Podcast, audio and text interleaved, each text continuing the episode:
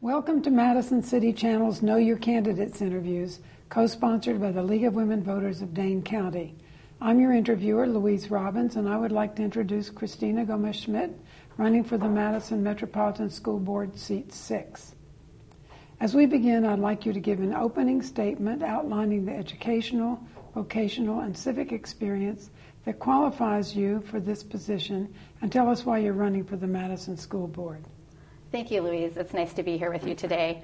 And thank you to the League of Women Voters of Dane County and the Madison City Channel for this opportunity. Um, I see this as a critical year for the Madison Public Schools. Uh, I believe I am the candidate with the extensive experience um, with policies, plans, and practices at the school level and at the district level that will allow me to immediately get to work on making positive change at the district level and at the school level. I grew up in a working class neighborhood on the north side of Minneapolis, and education and community engagement have been at the heart of all that I've done. Um, early in my career, I worked at Centro de la Comunidad Unida in Milwaukee, a community center, uh, teaching a life skills curriculum in the Milwaukee Public Schools. Recently, I worked with Simpson Street Free Press on an evaluation of their programs. In between, I've worked for nonprofits, universities, and in the Madison Public Schools. Currently, I'm the Director of Enrichment at Galin Education, where I develop and manage after school and summer enrichment courses for middle school and high school students.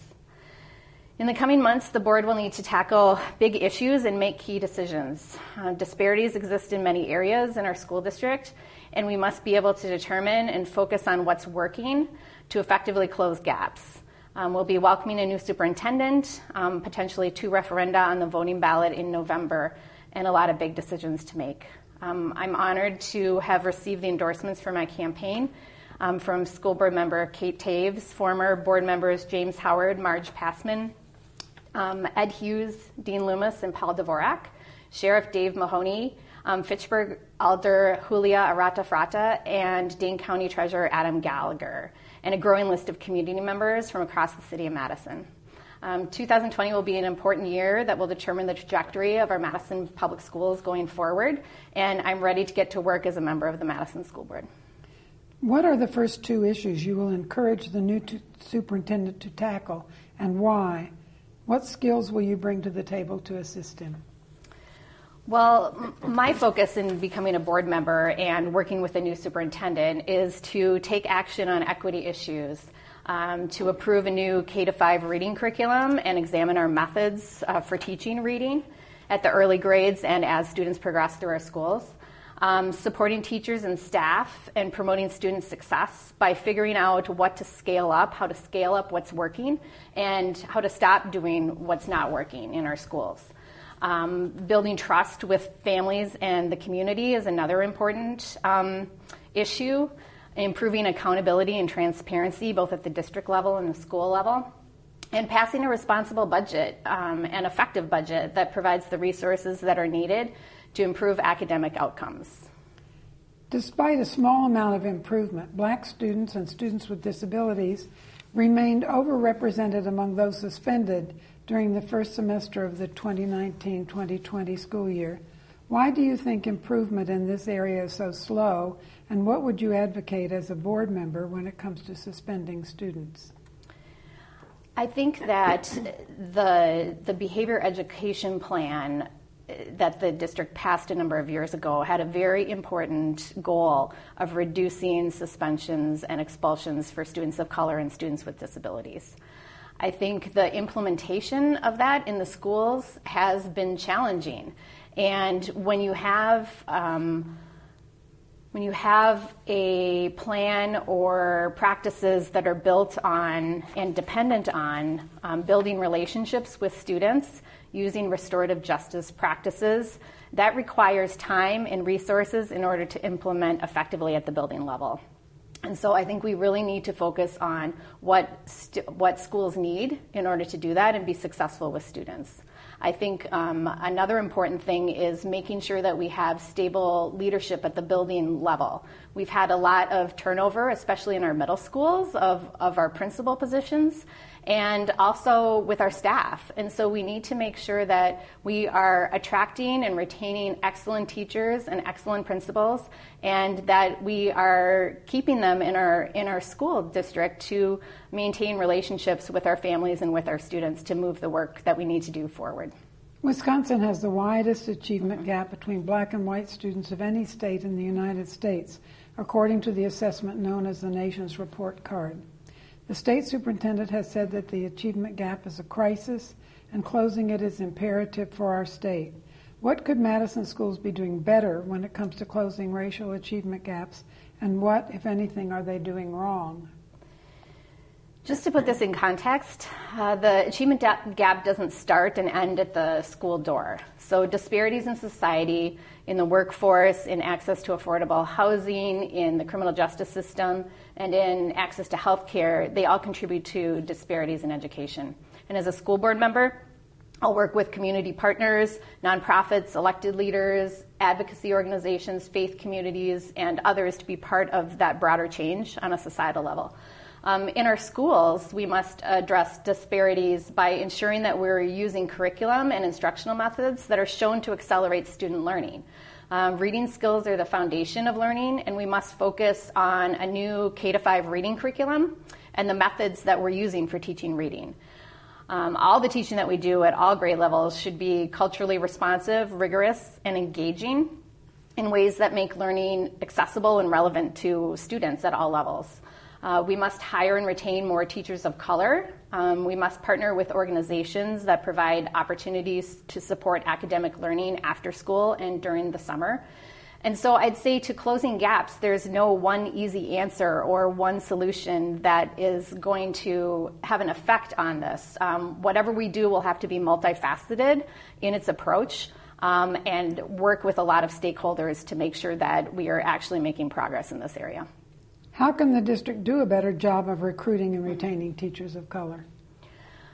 I think we need to work with the educators and teachers of color here who are already here in our school district and really listen to them to hear what they need um, to feel like they are an uh, included and um, large part of our, our, our, school communities. And we need to listen um, and, and figure out what strategies they suggest for attracting and retaining um, more educators of color. I think that's really important.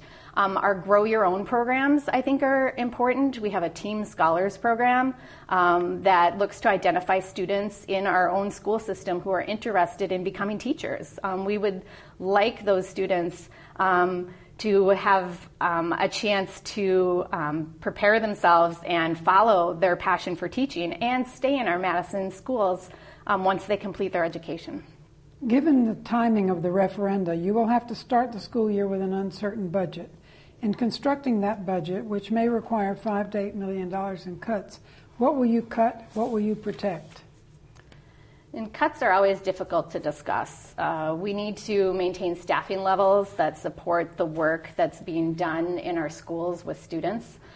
I would look for efficiencies at central office and try to keep cuts as far away from the classroom as possible.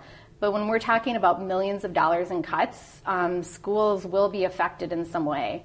Um, I think it's important, um, and we need to protect um, schools having the resources that they need, um, including adequate staffing, and not only for classroom teachers, but for support staff. I think that's really important. Um, on a broader scale, I'll advocate for adequate funding for our schools and for our district at the state level and engage the community through partnerships that leverage the expertise and resources to support learning and support our schools. If you are elected, what will you do to engage and connect with the variety of community members you represent?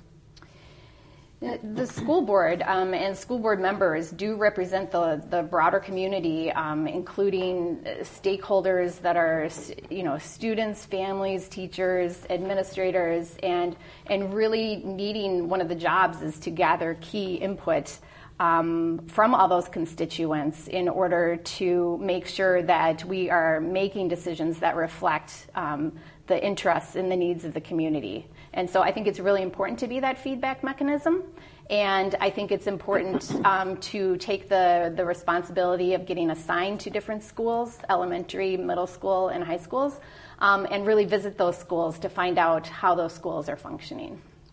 What would you like to say to the viewing audience as we complete this interview? Um, I would like to say that um, I just see this as a really important year for the Madison schools. While campaigning across the city, I'm hearing that people are concerned about our schools, our students, and our staff, and how we move forward and figuring that out, how to more effectively meet the needs and support our teachers, our, our students, and address disparities. Um, I also hear overwhelming support for school resource officers in the high schools. Um, that hasn't been talked about a lot yet. Um, I support um, the, the SROs in our high schools. Multiple serious situations have been safely resolved by SROs in just the last two months. And their role to build relationships with students and staff is important for de escalating conflict and um, quickly responding to situations within the schools. Um, in short, they have a necessary function at that time, and I, I wish we didn't need them. Um, Many people have also asked me why I'm running, and I can't think of a more important thing to be doing with my time right now than investing in the future of our schools and our students. And I have a deep passion for understanding how our schools work and the issues they face. I'm passionate about working collaboratively to make change happen. I'm committed to improving transparency and accountability, and I'm dedicated to engaging the community to support our Madison schools. I want to bring my um, skills and experience to the Board of Education to make our schools better, to improve education outcomes for all students, and to engage the community in support for our public schools. I'm ready to lead and eager to get to work on the board, and I would be honored to receive the votes um, from the Madison community on April 7th. I want to thank Christina Gomez Schmidt for speaking with us and the viewing audience for taking time to know your candidates. Please vote in the April 7th election and in every election. On behalf of Madison City Channel and the League of Women Voters of Dane County, I thank you for joining us.